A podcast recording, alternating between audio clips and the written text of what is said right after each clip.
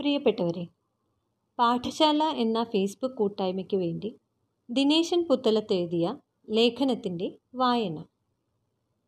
വൈരുദ്ധ്യാത്മക ഭൗതികവാദ രൂപീകരണത്തെക്കുറിച്ചാണ് ഇന്ന് പ്രതിപാദിക്കുന്നത്. വൈരുദ്ധ്യാത്മക ഭൗതികവാദത്തിന്റെ രൂപീകരണം. മാർക്സിന്റെ കാലത്തും നിലനിന്നിരുന്ന ദാർശനിക രംഗത്തെ പ്രധാനപ്പെട്ട സമസ്യയായിരുന്നു ആശയമാണോ ഭൗതിക പ്രപഞ്ചമാണോ പ്രാഥമികം എന്നത്? ഈ ചർച്ചകളെ വിശകലനം ചെയ്തുകൊണ്ട് മാർക്സ് എത്തിച്ചേർന്ന നിഗമനം ഭൗതിക പ്രപഞ്ചമാണ് പ്രാഥമികം എന്നതാണ്. അതായത് തലച്ചോറില്ലെങ്കിൽ ചിന്തയും ആശയവും രൂപപ്പെടുകയില്ല എന്ന യാഥാർത്ഥ്യം അദ്ദേഹം ചൂണ്ടിക്കാണിച്ചു. അന്നത്തെ ഭൗതികവാദത്തിനുണ്ടായിരുന്ന പ്രധാനപ്പെട്ട ദൗർബല്യം ഭൗതിക പ്രപഞ്ചവും ആശയവും തമ്മിലുള്ള പരസ്പര ബന്ധത്തെ സംബന്ധിച്ചുള്ള അവ്യക്തതയായിരുന്നു. ഇവ തമ്മിലുള്ള പാരസ്പര്യത്തെ മാർക്സ് ശരിയായ രീതിയിൽ വിശകലനം ചെയ്തു. ചുരുക്കത്തിൽ ഭൗതിക വസ്തുക്കളാണ് പ്രാഥമികം. എന്നാൽ അതിൽ നിന്ന് ചിന്തയും ആശയങ്ങളും രൂപപ്പെട്ടു കഴിഞ്ഞാൽ അത് ഭൗതിക വസ്തുക്കളെ തന്നെ മാറ്റിമറിക്കും. ഉദാഹരണമായി ദുഃഖകരമായ ഒരു വാർത്ത കേൾക്കുമ്പോൾ കേൾക്കുന്നയാളുടെ ശരീരത്തിലും മാറ്റങ്ങൾ ഉണ്ടാവാറുണ്ട്. മാനസിക സമ്മർദ്ദങ്ങൾ ശാരീരികമായ അസ്വാസ്ഥ്യങ്ങളിലേക്ക് നയിക്കുകയും ചെയ്യും.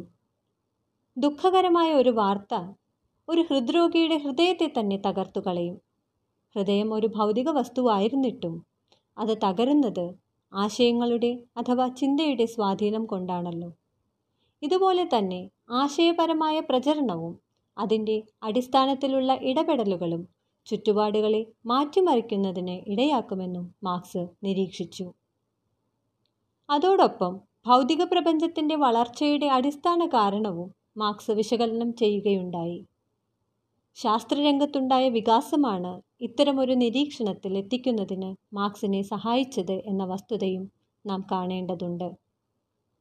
അതായത് അതുവരെയുള്ള ദർശനങ്ങളിൽ ഭൗതിക വസ്തുവാണ് അടിസ്ഥാനമെന്ന് ആശയവാദികൾ തിരിച്ചറിഞ്ഞില്ല. ഭൗതികവാദികളാവട്ടെ ആശയത്തിന്റെ പ്രാധാന്യവും മനസ്സിലാക്കിയില്ല.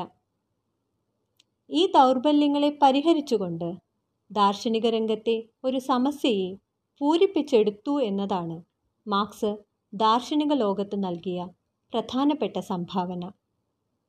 ഇതാണ് ദാർശനിക ചരിത്രത്തിൽ മാർക്സിന്റെ സവിശേഷ സ്ഥാനം നിർണയിക്കുന്നതെന്നും പറയാം.